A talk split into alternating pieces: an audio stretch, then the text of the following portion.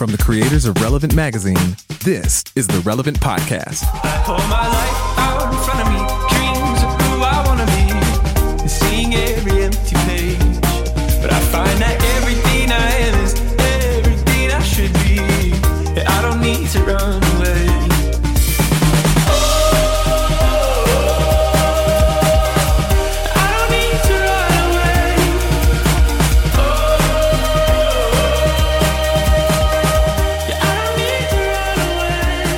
Friday, June 14th, 2019, and it's the Relevant Podcast. I'm your host, Cameron Strang, and here with me in our Orlando studios on the ones and twos, our illustrious engineer, my brother, Chandler Strang. Hello. Too many words. I got to cut that down. uh, on the Skype line from Loverland, Virginia, Jesse Carey. Hello, hello. Uh, and from Nashville, Tennessee, our senior editor, Tyler Huckabee. Hey, everybody. Uh, we're rolling, we're rolling lean and mean this week again. Now, you know what happened last week when this was the crew. In the ditch within minutes. Back out of the driveway. I'm surprised. I'm surprised they even allowed us back in the in the I'm driver's surprised seat the Well, internet this quickly. even did. Yeah. Can we? I mean, let's be honest. Let's tell the listeners what's going on. We also do other things. We have a thing called a magazine. We have a daily website. We have. There's a lot going on here at the Old Relevant Media Group, and uh, for you know, for all, in, you know, and then our friends who join us, they have a lot going on too. They're authors, they're Yeah. speakers, they're travelers, and just coordinating. It's like herding cats to get all of our schedules to align. I had someone dropped an A-list bomb on me this week. I was asking. I, I don't think I'm at liberty to say, but it was. I'll say this: a Grammy winning, a recent Grammy winning star. And I emailed somebody, be like, "Hey, you want to come on and be our fourth? And they're like, "I totally would," but I'm in the studio with this person, this super famous person, and No, I no, and no, I wanted to say, You here's can, what I listen, wanted. You can say, "Hey, hey, you're a friend. You're a friend of the show. You should join us." Uh, sorry, man. I'm I'm in the studio this week with Kacey Musgraves. You can say Yeah. it. Just say it. And You're not I- gonna say I who said, the friend is. And I but- said, I thought we were friends. Choose between me and Kacey right now. He chose Kacey Musgraves. And so here we are. Here I- I don't- I we are. And I understand. I understand that you're busy. I understand these people are busy. But this is what I said when you told me that, Jesse, and I stand by this. When you're in the studio with somebody, this is not a 24. They don't lock the doors until you finish an album. This person, this person has, unless Kacey runs a very, yeah, uh, very different sort schedule. of recording tight schedule. Yeah, she does. And then, then the other thing is there's another uh, person that was going to join us this morning, and all that all of a sudden they remember they have to take their children to school this morning. So that's when I said. Unless you choose between me and your children, we're not friends anymore. They chose their children too. So, also, what children are still in school mid June? Yeah. in, in Florida, children children have been free for a month at this No, point. today was They're the roaming last the streets. Yeah. Today was the last day for kids around here. And this, this, I, I moved on to the most socially active cul-de-sac in the history of the world. They have this big thing where they, all the parents hide in the bushes for when that, like when the middle schoolers get off with What? water balloons and water guns and they make the kids run like a gauntlet down the cul-de-sac on the last Oh, day. Oh yeah, How many, it, man. how many middle school children live on your street? This is so strange to me that all I these mean- people have chosen to live next to each other with the ex- in the exact same stage of life with the exact same age children. That's I mean, I, I'd say the parents' ages vary pretty wildly, but I'd say a lot of the kids are within like a six year range of each other. You know, they're almost old enough for them them to be like a parents versus kids basketball tournament. That's what I'm going to be lobbying for because you know. I feel like here's the thing. I've been perfecting my game for years. Cameron's seen me ball it out. true. And I have not only maintained the abilities from my high school glory days, but I've learned all the dirty uncle tricks that you use in the post. You know, some shirt pulling, you know, some elbows, you know, throwing some weight around a little, calling cheap fouls. I wear them down mentally, physically, emotionally, and sometimes even spiritually. And I can't wait till I have you ever done the uh, the Lance Stephenson blow in the ear of your opponent? Oh, I mean, that's, that's literally when I go to shake their hand. Hey, good game. Looking forward to playing. And I lean in real close, just go right into the air, right into the, and they look at me and the parents, like the kids' parents look at me like, why'd you blow my kid's here?" And I just said, it's part of the game. I'm, I'm teaching them, I'm teaching them skills that they're going to learn on the streets. And Literally, the streets being your cul-de-sac. That's right. That's I think you put a few stakes in, in this game. I like the idea of a, of a basketball of Wait, parents wait, versus are kids you, sa- basketball are you game. saying turn it into a barbecue as well? Throw some steaks into the game? Well, I, mean, obviously, there's going to be food. That's a normal occurrence around protein's just here. important. Is- Just important. But but I also think there's actual literal. You know, I think we need some some literal stakes. Like if if the kids beat you, which I don't think is going to happen, but if the kids beat you, then then they they like claim you on their taxes from now on. Or so I'll I don't know what the rule. I'm not a parent. I don't know how this all works. when I was a kid, there was a mailman. When I was a kid, there was a mailman who, when he would see us playing basketball, would stop the mail truck and jump in a game. And I'll say this: we were kids, and he was a grown man, and he would show no mercy. He was just Yeah. dominating, blocking shots, talking trash. when the game was over, he would just continue his mail route. It made me consider uh, a career in the postal A service life, because a, li- a life with the postal service. Yeah. yeah, ex- I mean, it seems like you can just pull over whenever you see something fun going on and enjoy it. You know, I mean, who's going to complain? You know, Well, we have a great show in store for you today. Uh, coming up later, we talk to our wow author, pastor, thinker, leader. Max Lucado is joining us. Uh, t- Multi hyphenate, I think they call those people. Like when they got that many hyphens in their name, then they're just then you, you just do it all. You just group it all under one big multi hyphenate title. Can- and I'll say this: between Max Lucado's uh, books that he has made available to the public and my self-published um, fringe political theory books uh, that I've written under a pseudonym and self-published online, we have sold more than 100 million copies. No big deal, not bragging, but me and Max, you know, really, I don't. I can't. I'm not sure the break. I would give the breakdown, but I just don't know it. I just know between you and him, me and him, it's 100 million sold. So has no big has he really sold hundred million books? Yes. Dude, that guy writes like a machine. You know how some people spend their whole life. You talk to those guys, who are like, I'm working on a book. I'm writing my book right now. And you're like, that's really great. Max Lucado has written, I, I don't know how he probably It's doesn't know over how 40. many. It's over 40. it's it, the guy is just a just churns them out, he just churns them out like pancakes on Sunday morning. He is But the guy prolific. just books What's crazy is that he's also a pastor. I mean, it's like Yeah. if Yeah. you were a full time author, you put in 40 hours a week in writing, I could see the volume. But like he's also preparing sermons, leading as a large church. You know, he's a family man. Like he's he speaks. I mean, he's he's not just writing. That's what's crazy. He doesn't sleep. That's something that people don't. We talk about that quite a bit.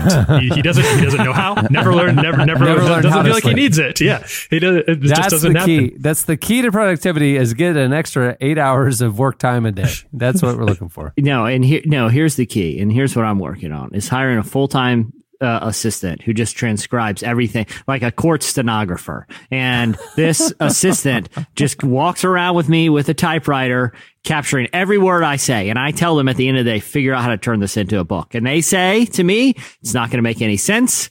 There are some very dangerous ideas in what you have been ranting about all day. I'm not comfortable putting this out, and I don't care. That's how I will publish 40 bucks. It's just uh, a stenographer who shadows me all the time, and I have no shame in that. So, All right, so moving the show along, it is time for It's the hot list. The hot list. It's sizzling. did you extend the bacon sizzling? Yeah, I think, I It sounded a little more pronounced. it did.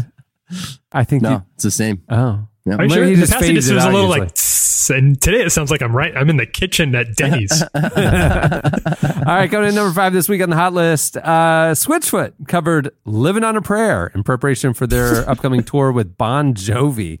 The band's getting ready to play a series of concert dates in Europe with Bon Jovi, and leading up to those stadium shows, they released a cover of his classic ballad by their tour mates. Here's a clip.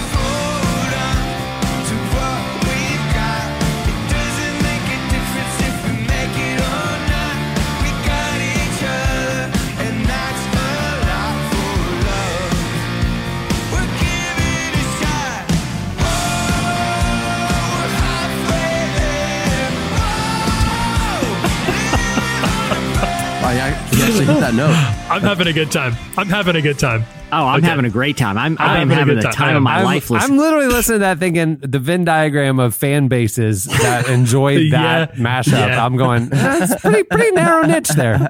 Although I think on paper, on, on paper they're not the same thing, but I do feel like this has this is of this is uh in the same in the same sphere as the Rambo trailer. So I want to be careful about our conversation here because this could easily turn into this week's Rambo trailer. I will redux. say this: I, I want someone to do this. I don't know how they would, but somehow like find the stems for that Rambo trailer extract Old Town Road and put Switchfoot's cover of Living on a Prayer over it and just see if it works. Why not Because- just living on a prayer? I mean, what, here's No, my no, thing no. about covers. Okay, you've got to put your own twist on it and I make agree. it your own. I that agree, just yeah. sounded like Bon Jovi's "Living on a Prayer," but John like Foreman karaoke, singing it. like Jon Foreman karaokeing Come "Living on a John. Prayer." John, Yeah. reinterpret it, man. Yeah. Come on. Yeah. Do you like we like? John. John, friend of the Oh, pod. friend of the pod, longtime fan. Are you I'm talking about saying, Jon Bon Jovi or Jon Foreman? Both. Foreman. Which John? I'm just saying, like, make it sound like a Switchfoot song. It just sounds like a Bon Jovi song to me. I when I we posted this on the site and I, I Tyler, I, you you you did some copy editing on that uh, little piece, and did. I, included one of my favorite uh, images of on the internet uh, in the post,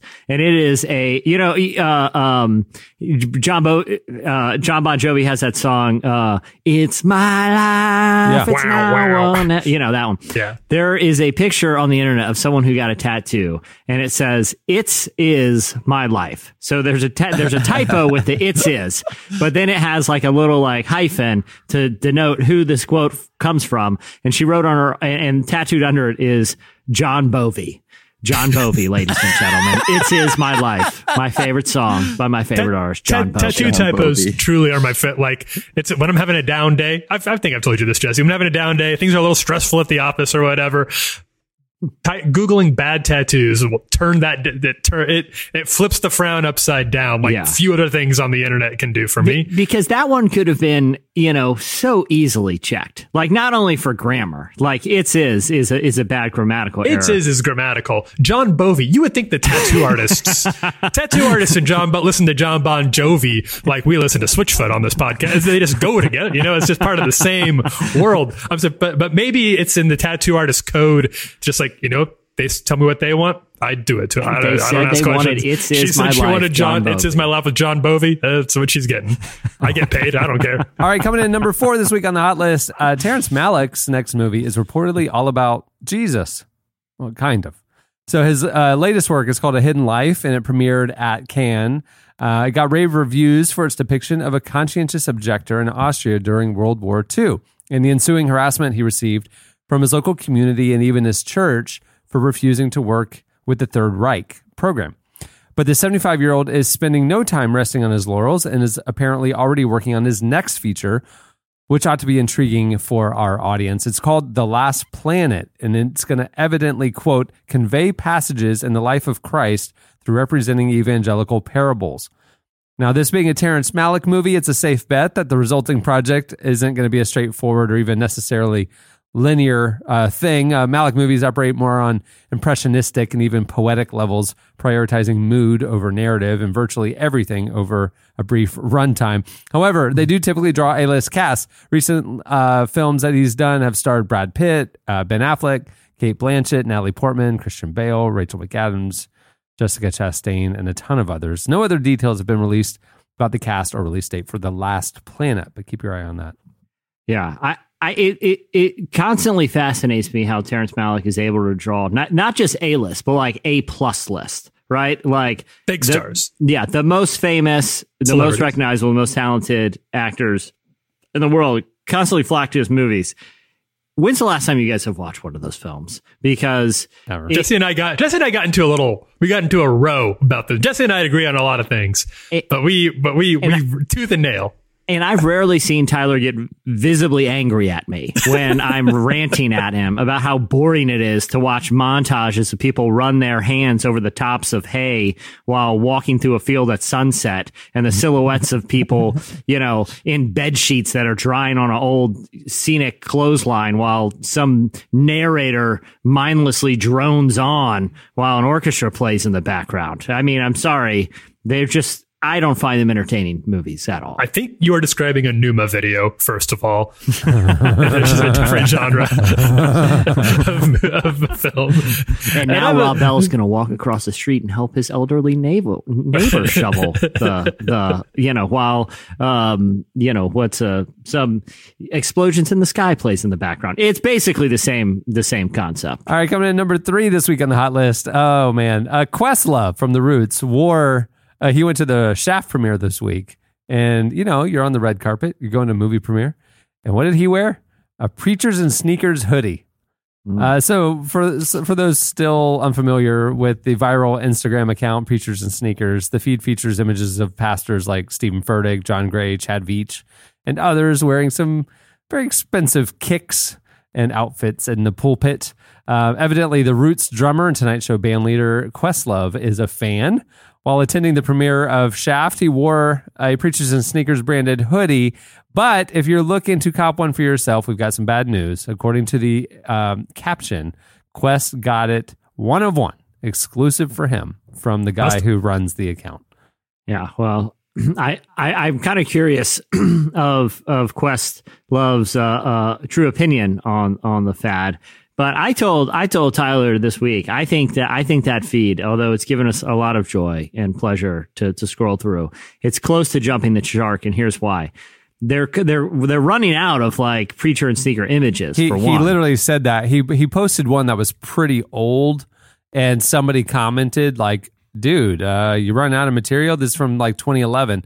And he replied to the commenter and said, "Yeah, you have no idea how hard it is to find images anymore." well, well, and here's why I think it. Here's why I think it jumped the shark. This is this is a good observation, Jess. this is recently, good journalism. recently, I was looking at the feed, and one of them was of JD Greear, who's the president of the Southern Baptist Convention. I don't know JD, but I can tell you this: if you're president of the Southern Baptist Convention, you're probably a little square. I mean, Not a- the Southern not Baptist. Southern Baptist just re- there. It was only two conventions ago that they made untucking your shirt uh, unsinful. so, like, they're not exactly the most progressive and fashionable people. What? I'm just, I'm just making that. Oh, oh, oh, oh. Probably. We don't Yeah. know. But, Yeah. but it, it wouldn't surprise me. For a while, for a while, it was They're on- currently debating whether or not women should preach, so it's not like known for its progressive. it's not like it's like that much wildly like Yeah. No one's trying to pull back the reins. Oh, whoa, they're getting out of line there. Yeah, I mean, there was, uh, uh, you know, they excommunicated a pastor recently for uh, not wearing khakis during the early morning non-contemporary service. You know, they it was only a few years ago that you There could start no wearing car-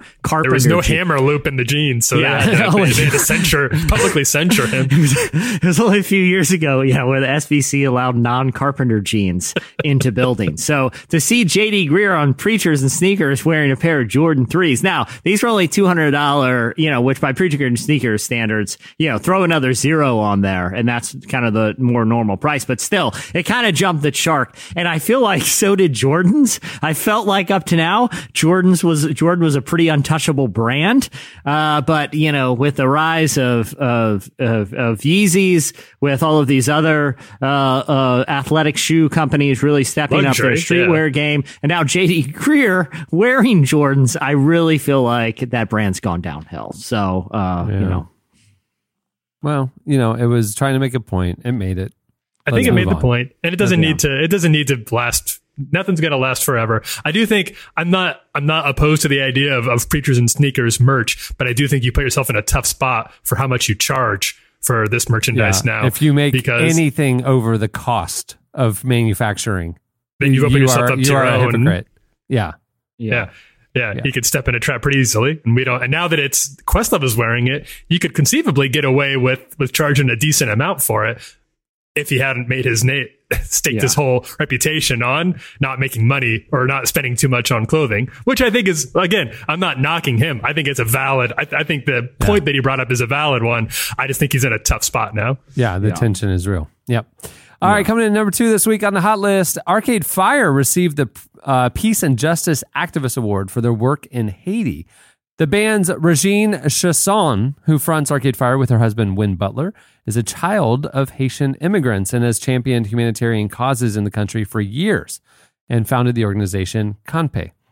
Uh, the organization helps young people in Haiti get connected with educational and professional opportunities. The band performed at the Artists for Peace and Justice Gala, which raised more than $250,000 for KANPE and other causes. Arcade Fire has innovated charitable giving in the music industry. Starting in 20, uh, 2007, they've donated $1 from every concert ticket that they sell to causes that support communities in Haiti. The band's violin player, Marika Anthony Shaw, has also founded a group called Plus One that pairs other artists like The National and St. Vincent with causes they're passionate about and collects $1 from their ticket sales to support them. So far, Plus One has raised about $10 million for charitable causes around the world. Plus One also being a Christian boy band from Yeah. 1999. I was not aware that that uh, a member of Arcade Fire was also a founding member of Plus One. That's a fun little bit of Christian music trivia. Plus One is giving their reunion tour uh, ticket sales to charitable causes. So far, they have raised uh, fifteen dollars. So uh, keep an eye out. Keep an eye. every little bit helps, man. Every, every little bit helps. It's from family members of Plus One, but still, it's every dollar. It's one step closer. Yeah, better than nothing. Uh, coming in number one this week on the hot list, Jon Stewart, oh man, delivered a blistering speech slamming Congress for ignoring 9 11 first responders, and then they acted. For well over a decade now, the former Daily Show host has been laser focused on the 9 11 Victim Compensation Fund. The act was first passed in 2010 as a way of providing health care to those suffering serious medical issues connected to the 2001 terrorist attack in New York City. But that act was only funded for five years, and currently over 11,000 different types of cancer have been reported that can be linked to the 9 11 attacks, from an aggressive form of brain cancer to debilitating lung cancers. Extending the funding of the act has been a passion project of Stewart's, who devoted an entire episode of his show to the cause and has since become the most vocal face of the fight to get the cause funded. This week, he appeared before House Judiciary Subcommittee on Civil Rights and Civil Liberties to deliver an emotionally charged plea and a harsh condemnation of Congress for failing first responders and tying up past efforts for funding with other bills. Stewart was visibly emotional throughout, fighting back tears as he cited the stories of men and women who died before the bill was passed, saying, I can't help but think what an incredible metaphor this room is. A room filled of 9 11 first responders, and in front of me, a nearly empty Congress. Sick and dying, they brought themselves down here to speak to no one. Shameful. Here's a clip. And I'm sorry if I sound angry and undiplomatic, but I'm angry. And you should be too. And they're all angry as well. And they have every justification to be that way. There is not a person here, there is not an empty chair on that stage that didn't tweet out, never forget the heroes of 9 11. Never forget their bravery. Never forget what they did, what they gave to this country. Well, here they are.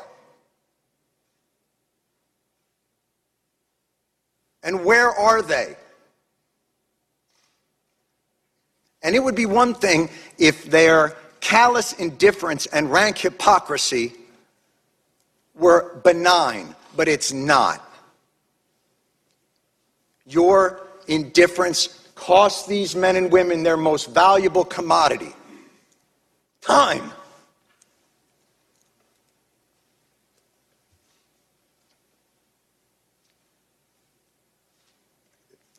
It's the one thing they're running out of. That was a difficult thing to watch, but you know, it it was ended up being effective. I mean, it, It got moved the needle, yeah. It, it Yeah, ended up not only getting the attention of the internet, but you know, constituents of these uh, you know lawmakers.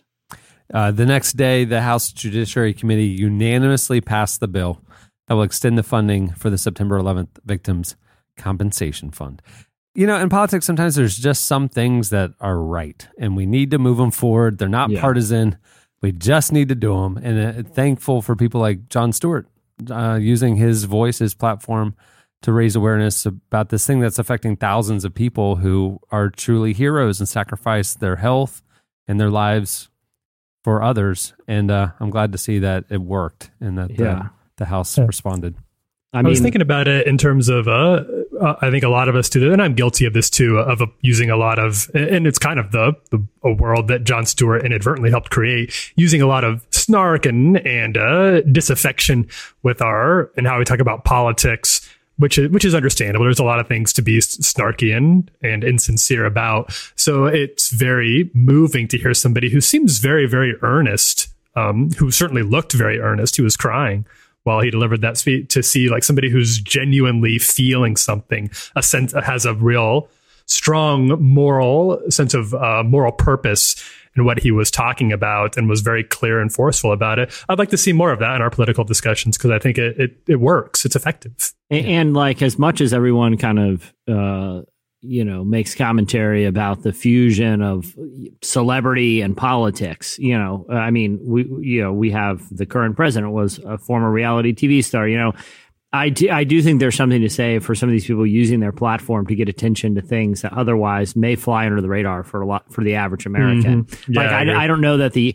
I don't know that a House Judiciary Committee hearing on the extension of the 9/11 Victims Foundation Fund would be something that any you know, the average American would really have much of an awareness of. If it wasn't for someone like Jon Stewart going there and kind of rallying people, I mean, we saw it um, a few years ago when like Ashton Kutcher and Louie Giglio were both present, and I and and Ashton Kutcher was even invited to give like a, a testimony at a hearing to extend funding for human trafficking relief efforts. And a lot of times people who have a platform actually going to Washington and getting on C-SPAN and these clips going around the internet does raise awareness. It is effective. You know, I think that's just look, celebrity has power, whether that's a good thing or a bad thing.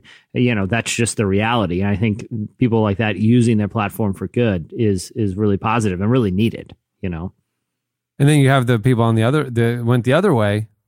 You have uh you have uh rest in peace, but you know, you had Congressman uh, Fred Thompson who served in I'm sorry, the Senator Fred Thompson who served in the Senate until 2003 and then be, and then then went and joined Law and Order and he became a cast member on Law and Order for 4 years. Do you remember he was that? very authoritative on Law and Order. I've never watched Law and Order, but I assume every detective looks like Fred Dude. Thompson on that show. no, no, no. He was like the the the boss guy. He wasn't like a detective. He was like the judge dude. I don't know what No. they're called. No. Attorney Great. General. It's a good- that kind of thing. Good direction. Yeah. Good direction. I, I'd like to leverage more. More, I think people should go out of politics and into the celebrity world Into instead of lobbying. Instead of go, you know going into like some shady like dark money situation because that's that that I don't like that. But I like the idea of these people being like, you know what. I've, I've had to talk a lot while I was in politics. I could do it for money. Well, dude, every once in a while you see like they'll do like a, a, a an SNL cameo or something, you Yeah, know, yeah. and Yeah, you're like, that's true. you're like, dude, John McCain was really funny. Another, you know, like every time he was on, he was like, he, he's he's willing to be like self deprecating, and he was just like he had like natural. It was like it reminded like seeing John McCain doing like any kind of because I I think he was he might have done like a cameo in Parks and Rec. I know uh, Joe Biden did, but it reminded me of like man, the, some of these guys are just naturally talented. It's like when Chance guest hosted uh SNL this past year. Every sketch he was in, I'm like, dude, if music didn't work out, he'd be a great cast member. you know, towards the end of his life, John McCain was a little old to be an SNL cast member, but if they did it, I would watch. Like, I'd be like, oh, it's really weird that they've added 82 year old John McCain to the cast for some. reason. He's, he's a featured member this year, but uh, you know, I'm kind of here for it. I'm I'm interested to see what they got going. You know? Well, who, who, Dennis Miller uh, went from SNL Uh-huh. to to the government. Um, I'm thinking there's a couple of others as well. Um, There was, I, I mean uh, Ronald Al Reagan. Franken. Ronald Franken. Reagan. since since disgraced congressman, but but Yeah. he was very uh, until that happened, he was considered a, a very like a good politician. yeah. And then Ronald Reagan, he was a movie star, and he became Ronald president. Reagan was a movie star. Yeah, So there's a it lot of just goes crossover there. Yeah, it goes back and forth. All right, You think yeah. about Uh, it. You think on, about hold it too hard. this may be we're not doing question of the week today, but if you had to have one, I already know who I would pick, and it's not ironic. Uh, Uh, if you had to pick one current celebrity to to have a very high position in government, who would you pick? Because I already have very mine, he would be a UN envoy. He would be in charge of all diplomacy. Like any tense situation, we send Tom Hanks and John Lovitz out there, and guess what? We're causing laughs and making John friends all Lovitz? over. well, I love it. I'm with you on Hanks, but Lovitz is a weird one I mean, me. there was John like a Lovitz Hanks. There was like a. Hanks 2016 campaign a few years ago. Like you know, people were trying to get him to run. because uh, John Lovitz is hilarious. Everything he's done is is hey, remember Cameron when he had the little guest run? He had that episode of Seinfeld where he was the guy that I mean, it's pretty dark. I don't know if you could this would play in in uh, modern TV, but he faked cancer so that he could get a toupee. Remember that episode? Yeah, John do. Yeah, yeah. was gold in that. Remember the critic? Gold. Everything he does, gold. He's one of he's he is our most underrated national treasure, in my opinion. Yeah. When he filled in for Phil Hartman on NewsRadio, it didn't. It, I don't know. Yeah, those are big shoes to fill. Oh, but you guys are in agreement with me, Tom Hanks. If you had Yeah, to elevate one With- uh, celebrity, Hanks is fine. Honestly, yeah. can I be? I mean, I'm being for real. Like, especially watching that clip. I've always thought that Jon Stewart should be like a senator or something, like like a, like a elder statesman AOC, like a Yeah. provocateur, a person Yeah. who challenges I the like status quo. win. I, I think he would. I think he would too. I really do. If he wanted to do He's, it, he's got name recognition. He's obviously well funded. Uh, I think it would be not hard if he wanted to get into politics, and he may just not. If he wanted to get into politics, I feel like he would uh, at least no, not have a hard time getting his foot in the door. Yeah. Hold on. I'll say this too. If, if we're going both ways, if George H.W. if George W. Bush joined the cast of SNL, I'd watch too because I think he's naturally funny. I don't know if he's always intentionally funny, but I think he's a very funny Yeah, person. it's hard. Right. It'd be hard Or- to tell no, no, no, what's not- sincere, not, what's not. Not SNL. If he had like an interview show or a talk show, I'd watch it. Yes. he'd be great Agreed. at that. Like hanging out with George Dubs, you know, just like I don't know, a little bit of Chip and Joe, a little like it wouldn't be like a studio audience It's thing. folksy. It'd be like He'd a- be folksy. yeah, yeah, I'm in.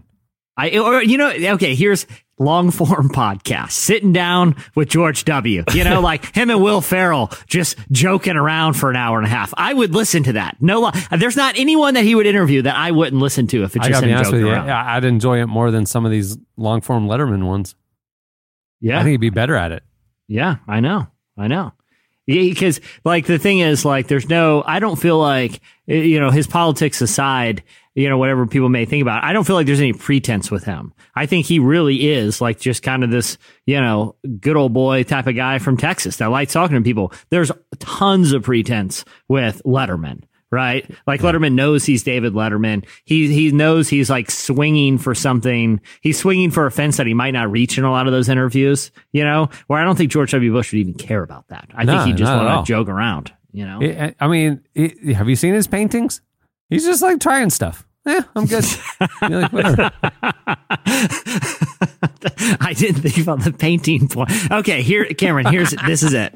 This is it. This is what we're pitching to Netflix. Okay, Okay. buckle up, guys. Yeah. what is what is uh like one of the most iconic shows of all time that you know no one dislikes no one dislikes i'll tell you what it is bob I ross know exactly where you're at. it's Bob bob, Ross. ross. painting okay So George W. Re- So George is painting- Bob Ross oh, painting. Oh, he, he, he- it's George Bush painting, but he brings a guest on. You know, like oh, Howard Stern's promoting his new book. Let's just go do a landscape of a cottage here, and Are they while we both talk about the painting? Well, yeah, yeah. Are you talking side by side? Are they Yes. both painting? So or are the they both interview working on the same happens. paint? No, no, no. Here's what happens. The, the canvases are facing away from each other. Okay. Oh. So, so oh. George W. So W can't see what Howard Stern or Tiffany Haddish or any of the other guests are painting on the other side, you know? Okay. And then, the, you know, but, but it's like, but the, the topic But is the, like, but the easels are low enough that they could see each other over it, so they can be conversing and looking, glancing at each other while they're painting. exactly. And then the final, the final minute's the big reveal. And then, and then the the production value is is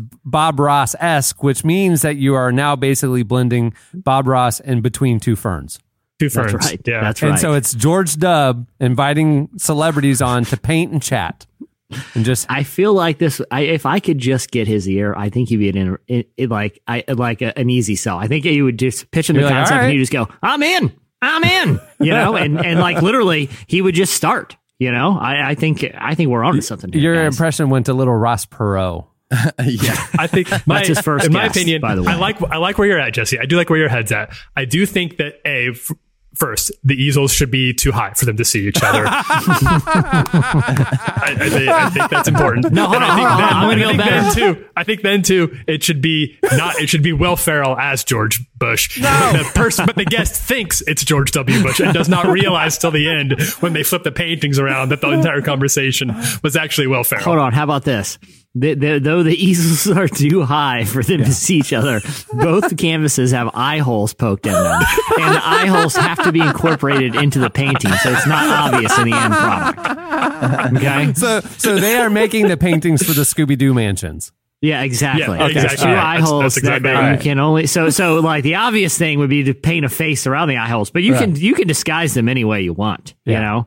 Like how, however creative Stupid. you want to get, I would. Oh, I'm telling you, the show just keeps getting better. Like you know, you binge watch the first season. It, it would be huge. It would be huge. I mean, George Dubb painting with Tom Hanks. Oh, that'd be great. It's a great twenty very minutes right there. I Yeah, would watch very- that. Be very Um, relaxing. George Dub paint with some, you know, with a famous ath- like LeBron James. I'd totally watch that. Or, or put him with put him with you know give Obama a guest spot on there like you know have them they're friends Bipartisan. they're buddies Peace in our time. Yeah. yeah, Yeah. exactly A bipartisan. sit- it could be. they I do with each Michelle other. Obama they're buddies you know Another another possibility I think could be that we we take a we take a page out of this new Tig Notaro show for Funny or Die, in which George W. Bush does not know who his guest is going to be, nor can he see them now, except for through the little eye holes that he's looking at, and so he has to try to guess via conversation who the who the guest is for that time, and it may be a very obscure like Gen Z. It could be like Zendaya. He's like, I don't know who Zendaya. He's never heard of her. You know, that's not his brand. Well, So- what's funny is it took him. He didn't get Barack Obama to the big reveal, and Obama's like, "I'm telling you." It- I was the president right after you. Bush is like, I don't 44th know. president. Cheney, uh, is Dick? Is that you? He's like, no, directly after you, I was the president of the United States of America. We've met many times. Rumsfeld, what are you doing here? yeah, we've met many occasions. Once again, I was the 44th president, of the United States. Okay. Okay. And, and- and Bush is like, I need another hint. I need another hint. Okay. Uh, where were you born? And he, and, and he, and he goes, Hawaii. And then he looks through the eye holes and Obama's winking at him. Hawaii. wink, Hawaii, part of the United States. Oh, oh, I'm an American citizen. winking. All right, that'll do it for. It's the hot list, the hot list. It's sizzling. All right, stay tuned. Up next, Max Lucado joins us. But there's a kind of love that God only knows.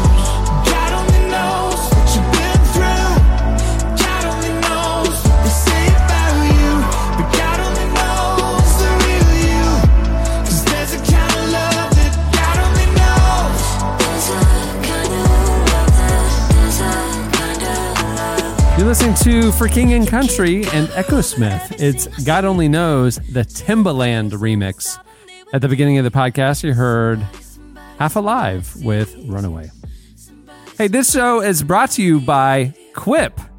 I, you've got a day or so before Father's Day, and there's a lot of gradu- graduations going on right now. So go get them a one size fits all gift, a perfect one, uh, like a new oral health routine with Quip.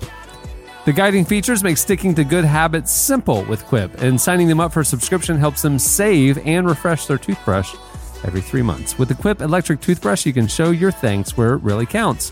75% of us use old, worn out bristles that are ineffective, so with Quip, brush heads are automatically delivered on a dentist recommended schedule every three months for just five bucks. A friendly reminder when it's time to refresh and stay committed to your oral health. Also, Quip uh, toothbrushes have a built in two minute little timer that pulses every 30 seconds to kind of remind you how long to brush. And Quip is one of the first uh, electric toothbrushes accepted by the American Dental Association. They're backed by over 25,000 dental professionals and have thousands of verified five star reviews. I love Quip because it looks great, it's high quality, and it's a great price. Uh, and why over 1 million happy, healthy mouths do too. Quip starts at just 25 bucks, and you can go to getquip.com slash relevant right now. You can get your first refill pack for free. That's your first refill pack for free at getquip.com slash relevant. Well, Max Lucado is a pastor and the author of more than 40 books that have sold more than 100 million copies. In his latest book, How Happiness Happens, Max looks at how to find true joy in a world obsessed with comparison, unrealistic expectations, and me centric goals. Tyler recently spoke with Mr. Lucado about the book and the keys to finding real happiness. Yeah, I uh, was. Uh, I, enjoyed this conversation because I am really actually interested in the topic of how like happiness and faith work together and don't work together. So the first thing I wanted to ask uh, Max Lucado about was how we even define happiness. I feel like it's a word that we use a lot, but don't necessarily have a great. The the definitions can be very different from person to person. So I wanted to know how he defined it, and I thought his answer was kind of illuminating in terms of how Christians should think about happiness. What I found is a work a good working definition is that happiness is a deeply rooted sense of contentment that does not depend upon circumstance. It's a deeply rooted In other words, it's something that's within us, and it's a sense of contentment. Uh, that word works. Uh, happiness. Some people think of happiness; they think of frivolity or goofiness. But contentment and happiness really are synonymous. But it's very important to point out that from a biblical perspective, joy and happiness do not rely upon anybody. Uh, they really rely upon our relationship with God and our understanding of why we're on the earth. And so I, I use that as a working definition a deeply rooted sense of contentment that is not contingent upon or dependent upon any circumstance. That guy should write books. It's pretty good. Yeah, this guy is pretty well put, right? I would I would It's watch him. I would watch him looking through the eye holes of the canvas. I think to got guest one, Bush. guest one for your for your uh, new show. Yeah. Um, so the inspiration for him to write this this particular book, uh, this this fortieth plus book, was uh, a few studies that he came across that said, at least according to one study that he found, that uh, that happiness was at an all time low in the U.S. That the number of people who say they're happy uh, was that now only one in three people consider themselves happy, which was very distressing to him. So I asked him to he he looked into why that was, and his theory I thought was uh, was uh, interesting as well. Here's what he said. The reason that makes the most sense to me is that we are under constant attack from a multi billion dollar marketing industry that tells us we have to find happiness in what we uh, own, what we drive, the diploma on the wall, uh, what we do in the bedroom or the boardroom, that happiness depends upon uh, exterior influences. And the reason, here, here's an example. Uh, I went home today for lunch, and uh, I love to, when I go home, I'll, I'll do what a lot of guys do. I turned on Sports Center just to see how the basketball game went last night. To what to find out the score, I endured one commercial telling me I don't have enough hair. I endured another commercial telling me I'm not masculine enough. I need more uh, stuff in my body to, to make myself as I'm getting older. And another commercial telling me that if I was a real man, I would drive a Jeep. Well, for crying out loud, I, and, and it, you know, I got bombarded there in 90 seconds, and and and and I think it was on my mind because I've been thinking about this topic. But imagine if it's not on your mind. Imagine if you're not aware of this. Imagine that if you just ex- leave yourself exposed or vulnerable, well, then you're going to after the, that just trio that that that those three commercials, that trio of commercials, you're going to think, oh man, I'm I'm unhappy because I'm getting bald, I'm getting old, and I'm driving the wrong car. And, and so imagine multiply that by you know a hundred such messages today. and I think it's a full court press. I really do. It is interesting to think about what the constant onslaught of like felt need based advertising does to like our collective contentment. You know, like well, Yeah. when you're always being told you need this or that, it, it has to take a toll on you on some psychological level. You know, I, I think it was something I used to hear about a lot more. Maybe it was more of a '90s thing. Like consumerism is it like you you can't think about like stuff. Materialism is, isn't going to make you happy, and I you believe it, and we all say we believe it. But I, I think Max is right. You can believe it all you want to, but we're nevertheless being hit all day by thousands, literally thousands of ads telling us otherwise, and that's going to have a psychological effect on you unless you're very, very disciplined and active about pushing back against that, you know? And- well, that's it's that kind of insight that has made him my first choice for the premier guest of Bushwhacked episode one. I can't wait to see what he does to. Bushwhacked. Bushwhacked. Episode, episode That's one. great. Were you working on that one. for the whole Lucado? You weren't even listening to Max Lucado. I tell you how to be Sorry, who's the guest today, Tyler? So my obvious question after that was, uh, so so what do we do? Like you can't. We need to. We, we're watching TV. We're driving down the street. We're we have we're online. So we're going to see these types of ads. What's the solution? Uh, here's what he said. happiness is is um, is really an, a moral obligation that w- that we have. Uh, we we we do the world a favor when we pursue happiness, not selfishness, but happiness, when we're genuinely discovering a sense of contentment that does not depend upon any circumstance, then we're going to be a better member of our family, better member of the workforce, and a better member of society. And we're a churchgoer, a better member of a church. And uh, so I think we're doing the world a favor by going on the offensive. And, and Scripture is packed with, op- with suggestions on how to find a happiness uh, that that does not depend upon other people or other situations. Yeah. That I thinking of it as an obligation, uh, you know, that that's an interesting That's, idea. that, that's a like, yeah, that's a shift. Uh-huh. Yeah, Mm-hmm. especially as you know, as Christians, you know, like we want to reflect that. I do have one more question for you guys on this topic. What do you think's better, bushwhacked or for the W? Which one for the name of the show? Oh, for the W. I, I think bushwhacked. Well, no, but no, bushwhacked. Bushwhacked you know what a little negative. No, no, no, no. Sounds no. a You know little what negative. bushwhacked is? Bushwhacked is is shot on location on his ranch. You know, and so like not only so so yeah, the main through line is that they're doing the painting in his little home studio, Yeah. but they cut away to walking around the property. They're out riding the ATVs, maybe the horses. Then you're experiencing the nature type stuff. Now you're bushwhacked. You know what I mean? Yeah. I, I like Yeah. it. Yeah, I like Yeah. it. If it's shot on property, I'm in. Yeah, but the painting segment's definitely for the, The W. main, the main thing. Yeah, Yeah, yeah. yeah. Bush strokes, like brush brush strokes Oh no, no. for the painting part. Uh, it's close. It's you're circling it, Chandler. Get- it's getting close. It's close. But you know, we can o- only one of us can name this show, and that person. Is so just That's fair. just give up. You know who lives just down the road is there, Mr. Max Lucado. Maybe he shoots That's over true. Both, Yeah. we're both Texas, both for Texas like a, guys. for like Oprah's. Oprah's doing her like spiritual Sunday stuff. You know, maybe maybe maybe. But there's a special Sunday edition of Bushwhacked where he brings on like Maxed Christian out. th- Maxed out. so you're saying the Dubs starts his own channel and he's like handing shows to people like Oprah yeah, does. I think this is yeah. And yeah, so this is like, Bushwhack TV.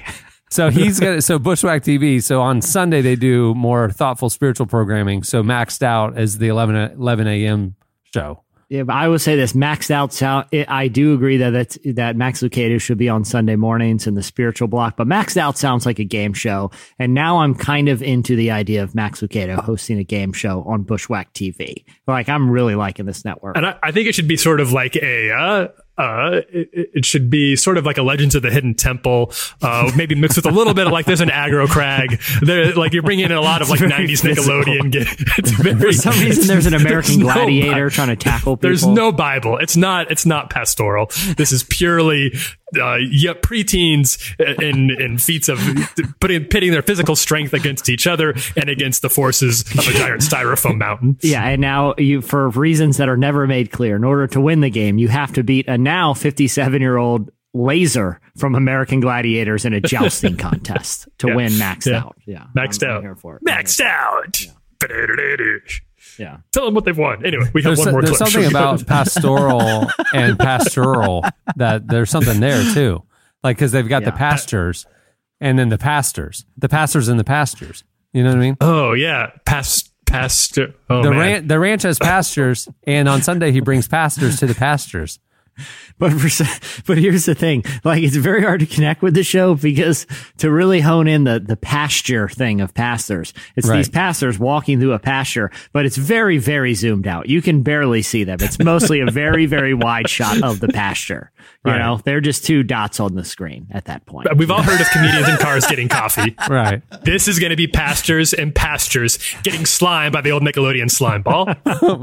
while while while an aging laser from American Gladiator waits behind the corner to tackle them both. I'm but in, it's kind guys. of, but it's kind of like it's kind of like a Bear Grylls one where they are the pastors are just dropped off in the middle of the pasture. They don't really know where they are. Uh-huh. Everything Yeah, yeah. vanishes, and now they have to get back to civilization. It's just called pastors and pastures, and it's part wilderness survival. It's part long walk, chit chatting, Life lessons. Yeah, life lessons. Yeah, I like it. Pastors and, pastors. And if like if they you know uh, resort to killing like a wild boar with their bare hands, uh, that's Right. fine. That's part of the show. Whatever happens, Right. happens. You know? I It's think that should be part of it. That's the, there's a bandersnatch element to it. Like you can choose to kill the boar with your bare hands.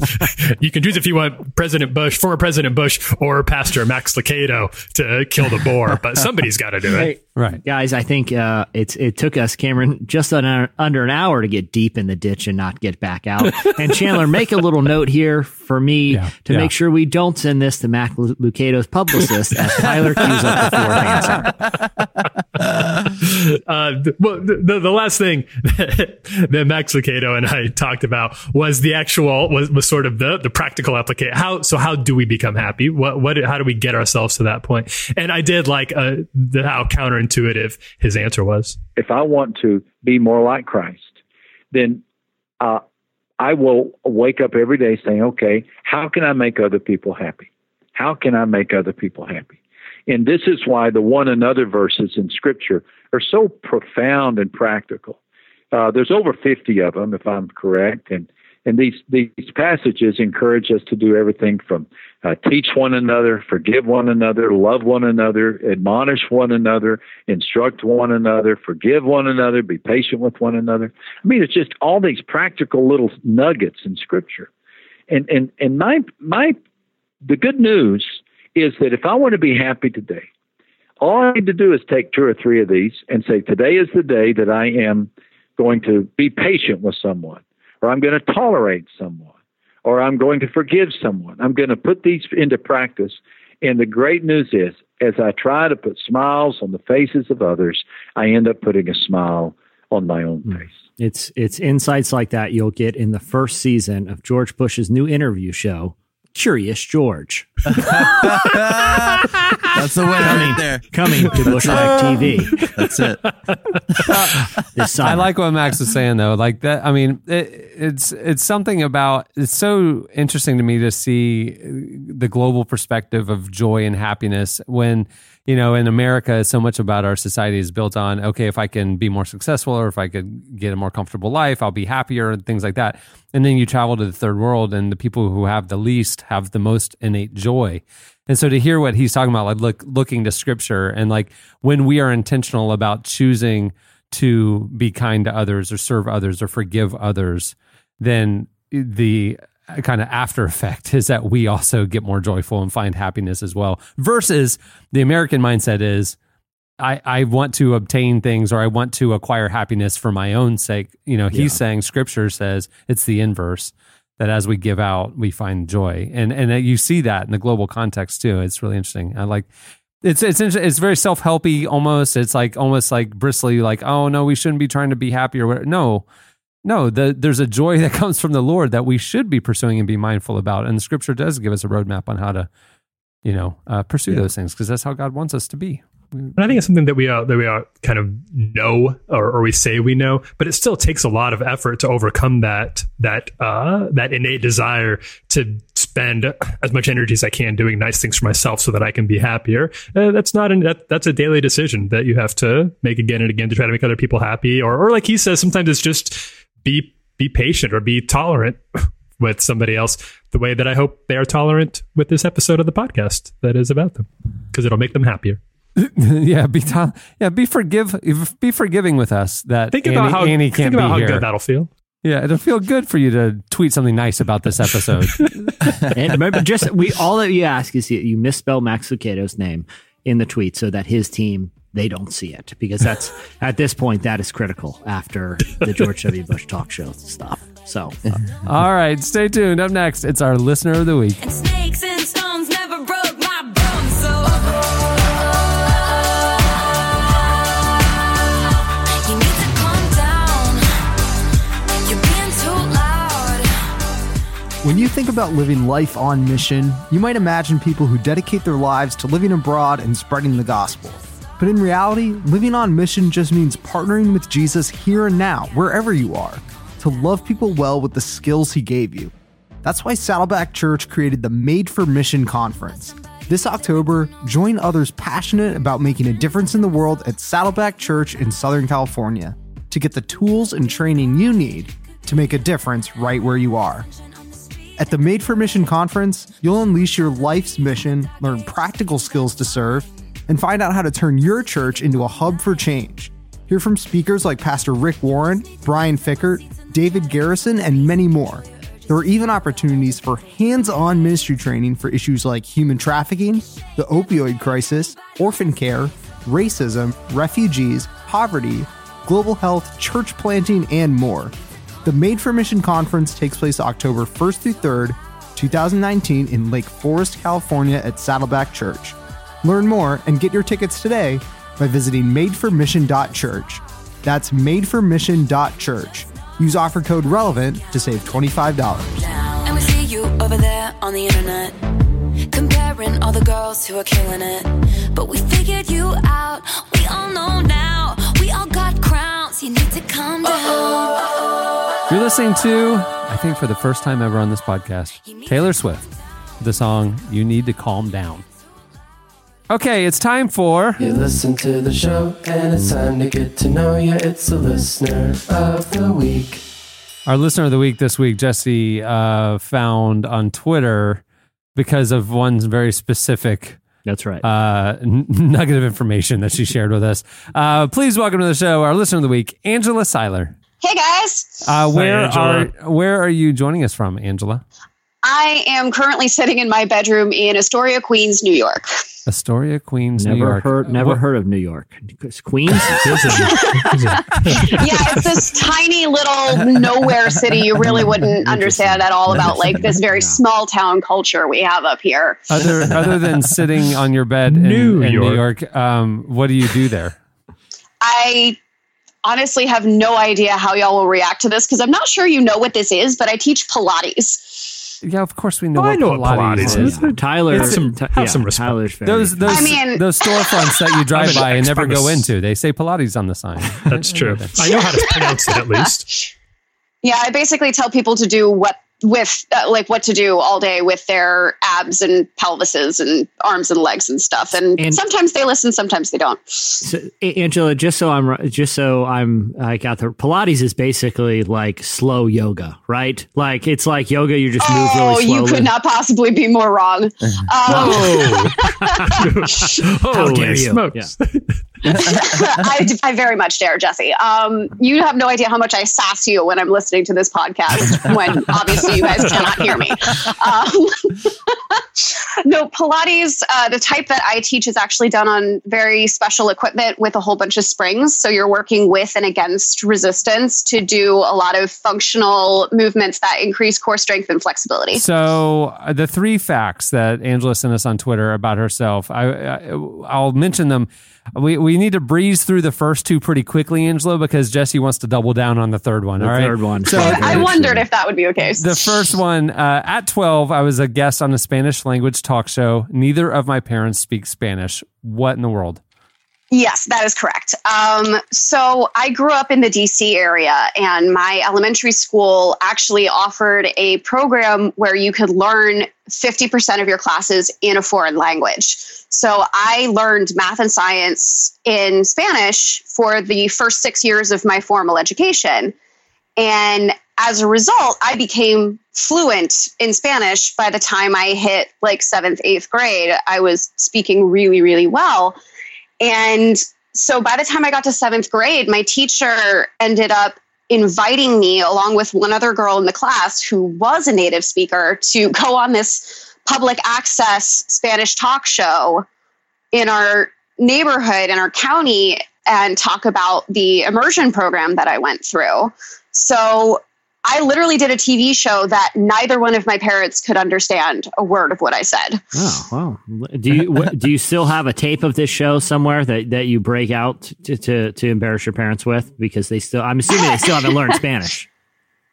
To be honest, I wouldn't be surprised if it's somewhere hidden in the dusty archives of my parents' VHS collection. But I wouldn't want to show it to anybody because that was right in the middle of my awkward phase, and we just we we really try not to focus on that. Yeah, I never left mine. My my awkward phase Yeah, started and just it just persisted. So well, at least yours ended. I- More and more awkward. Yeah, yeah. Uh, All right. Uh, fact number two. I was there the night aliens invaded NYC. I was Yes. there the night. Oh, Is that the blue sky thing? The, the, Yes, it was. Last year? Yes. Um, so, what was told on the news, obviously, we didn't know when it was happening. And I live two blocks from that Con Edison plant Oh my goodness. where the explosion was. what? Yes. So you were very close to it. Those were those were very eerie images. That's your that own came out. Chernobyl. Are you okay? Yeah, thankfully we're all fine, but I do know how both my husband and I would react in case of an actual extraterrestrial invasion because it started with just this almost earth shattering, earth shaking kind of bang that happened. And next thing you know, the entire block was lit up in like freakishly bright blue lights. And there was this pulsing, humming sound that happened. And it went on for, I want to say about 10 minutes. And the like people literally started driving away in panic. Like people got Yeah. right into their cars and just left. And it was like 10 o'clock at night. So I was getting ready for my outrageously early wake up time the next day. And my husband literally threw on his bathrobe and slippers and went, I'll be right back. Did And he just went to go outside. fight the aliens? hypothetically. He was going Hypothetically, to go take him down. Yes. He Like went Will 100% was about to go Yeah. fight the aliens in a bathrobe. And honestly, knowing him, he probably would win. But meanwhile, I'm sitting in bed, like covers pulled up to my chin, being like, okay, what do we have in the house that I can use it as a weapon? Is there enough space for me to hide under the bed or do I need to use the closet? What do I do if the aliens actually walk Uh-huh. into my house? I, I love the thinking here that these aliens have tr- have figured out technology to tra- you know to, to cross the universe to land in New York City to cast this eerie light to, to come visit Earth. Yet you're convinced that you could take one with like a spatula hiding in your kitchen. Like they, they like they they've been that unprepared for meeting you and your husband after their journey across the universe. That was kind of the thinking there. Well, hey, I mean, in signs, they were defeated by a little spritz of water, and I have a little That's spray true. bottle She's right. by my bed. She's so right. worst comes to worst. Hollywood, Hollywood has be too careful. Hollywood has taught us that some good old fashioned American can do attitude can take down most extraterrestrials. exactly. a crop Exactly. duster, a crop duster, you know, averted an alien invasion in the first Independence Day. So, you know, I'm I feel Yeah. pretty good about uh, a Pilates happened. instructor, you're, you're probably I I assume you're like in good physical shape. You can outlast you could you could beat them up with your bare hands. Oh there yeah. I'm a boxer too, so it all oh works my out gosh, pretty well in they'd, they'd be they'd be hopeless. All right, and, Angela, I feel like I, I- I feel like you've warmed up here, Cameron. I'm ready for the Yeah. big question. The big I, uh, one the, here. the the fact that we read earlier. I know the secrets behind most quote unquote magic illusions you see in big magic shows. First of all, how? So I used to be a cruise ship performer, Oh, and on my second ship, Great. we actually did a show with a bunch of illusionists, and I actually had to learn the ins and outs of these illusions. Or somebody was gonna die inside one of those things. so my personal favorite was one that was actually called the fire spiker. okay.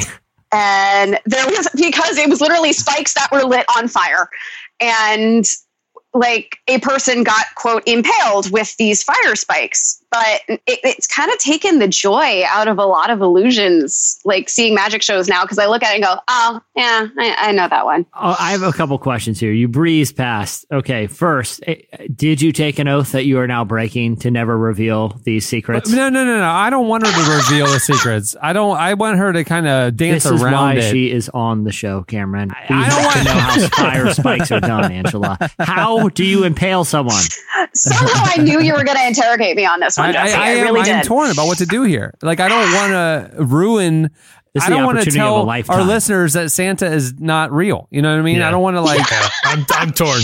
I'm I'm a little yeah torn. and that's honestly the way that i feel about like these illusions when i see magic shows now it's just kind of like oh yeah i've done that one the big Okay. the big magic shows i i you know we know that there's trapdoors and all that kind of stuff the up close magic stuff is the stuff that is mind bending to me Let me just. do just you Yes. have any Yeah. experience with that stuff yeah. i do actually um the illusionist on our ship did big illusion shows but he also did close-up magic and his protege who he brought on board for like our last cruise actually is a close-up magic specialist oh wow. so they Oh, were I didn't know there filming was such a his demo reel Okay. so that he could market himself as a more successful magician. And they brought in a bunch of us performers to be like the witnesses and dare I say victims oh. of this close up magic show. okay And there were things that were done right in front of my face that make me genuinely angry because I cannot figure out how he did that sleight of hand wise. You were on the receiving end, but you didn't get You don't the, know the those secrets. intel on those ones. You have the intel on the big staged ones. But yeah, not- the big stage illusions are the ones that I actually had to learn how to use. Yeah. Um, the close up magic, I know in theory how it works. In practice, being that close to it, you don't see the moment when they do mm-hmm. the swap or anything like that. They're like this guy in particular was that good. How did it, how did they bend the fork? I don't Yeah, how did they- understand it. So, yeah. Exactly. This was this particular one was actually a rubber band that I literally watched him like bend into an intricate little star around his fingers, and all I did was touch it, and when it came off, it stayed in the shape, and I was like, "Get stop! No, that is not fair." Uh, all right, but Angela, we have to know. I've I I uh, been messaging with the team here, and Cameron is now cool with you. He might not say it. He's going to play coy.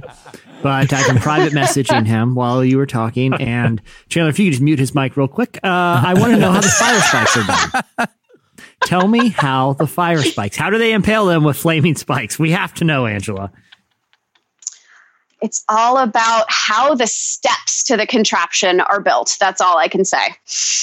That reveals nothing. I'm going to need more details. Cameron, uh, oh, his mic's still muted. He's he's waving and shouting and making hand directions. Hurry, tell us, Angela. Hurry, tell us. He's running back to the sound booth. I can, I can, I can read. li- I can read lips. He's saying, "Keep her talking."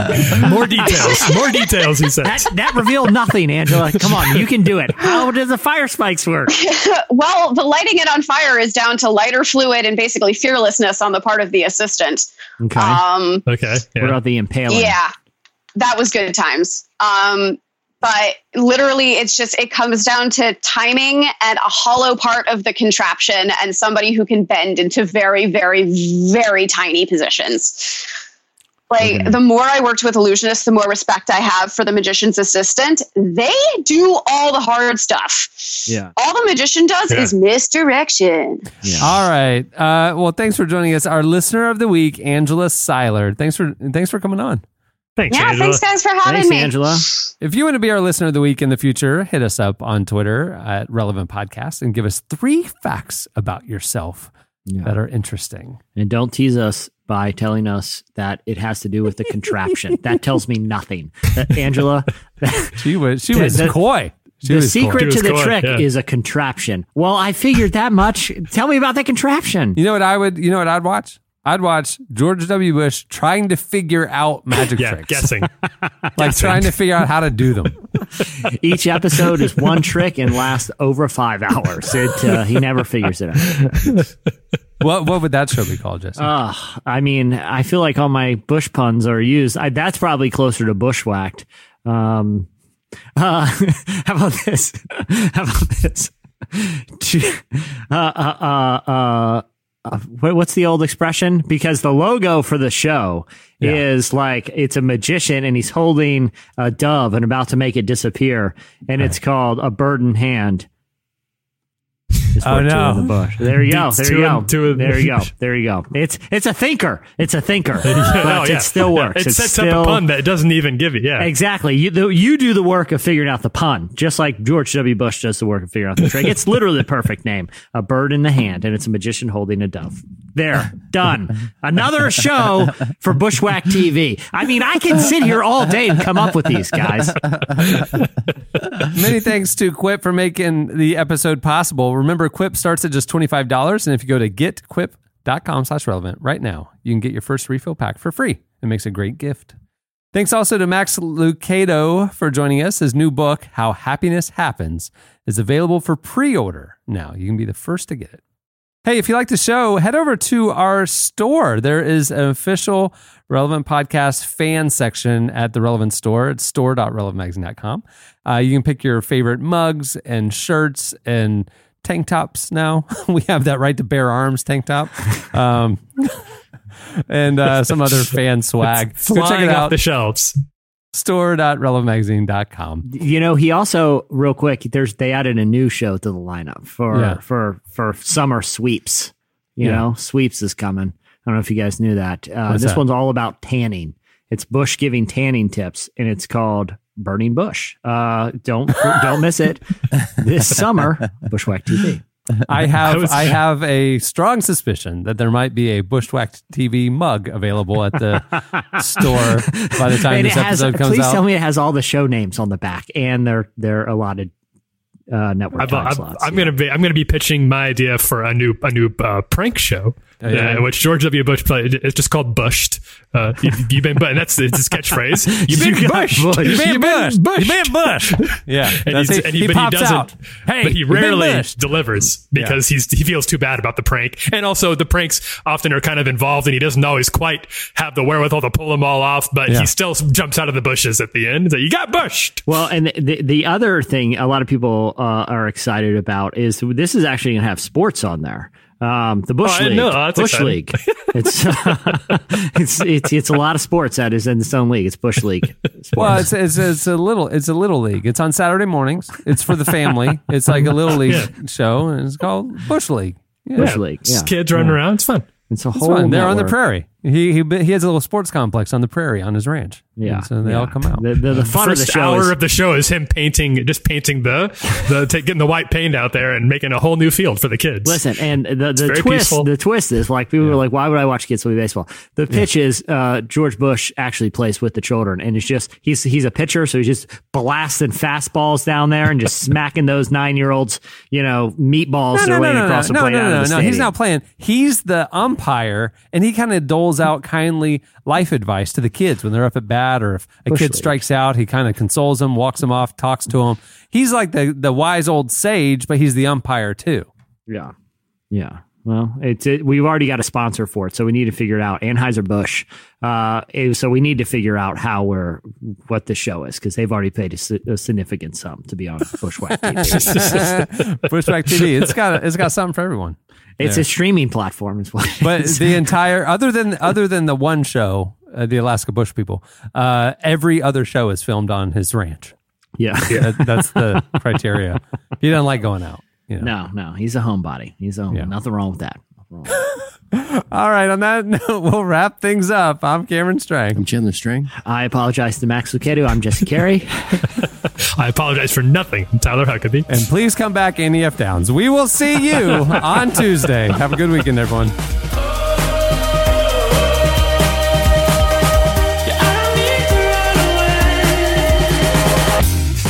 For listening to the Relevant Podcast.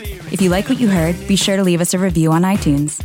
Check out other shows from the Relevant Podcast Network in the podcast section at relevantmagazine.com. And while you're there, browse exclusive podcast merchandise at our online store. Make sure to subscribe to Relevant Magazine. Info is available at relevantmagazine.com forward slash subscribe.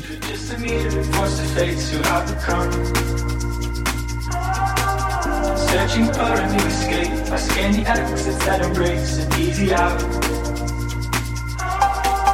Hold my life out in front of me. Dreams of who I wanna be. Seeing every empty page. But I find that everything I am. it's his My Life, my favorite song by my favorite artist, John Povey. Relevant Podcast Network. Everybody in your crew identifies as either Big Mac Burger, McNuggets, or McCrispy Sandwich. But you're the filet fish Sandwich all day. That crispy fish, that savory tartar sauce, that melty cheese, that pillowy bun. Yeah, you get it. Every time. And if you love the filet of fish, right now you can catch two of the classics you love for just $6. Limited time only. Price and participation may vary. Cannot be combined with any other offer. Single item at regular price. Ba-da-ba-ba-ba.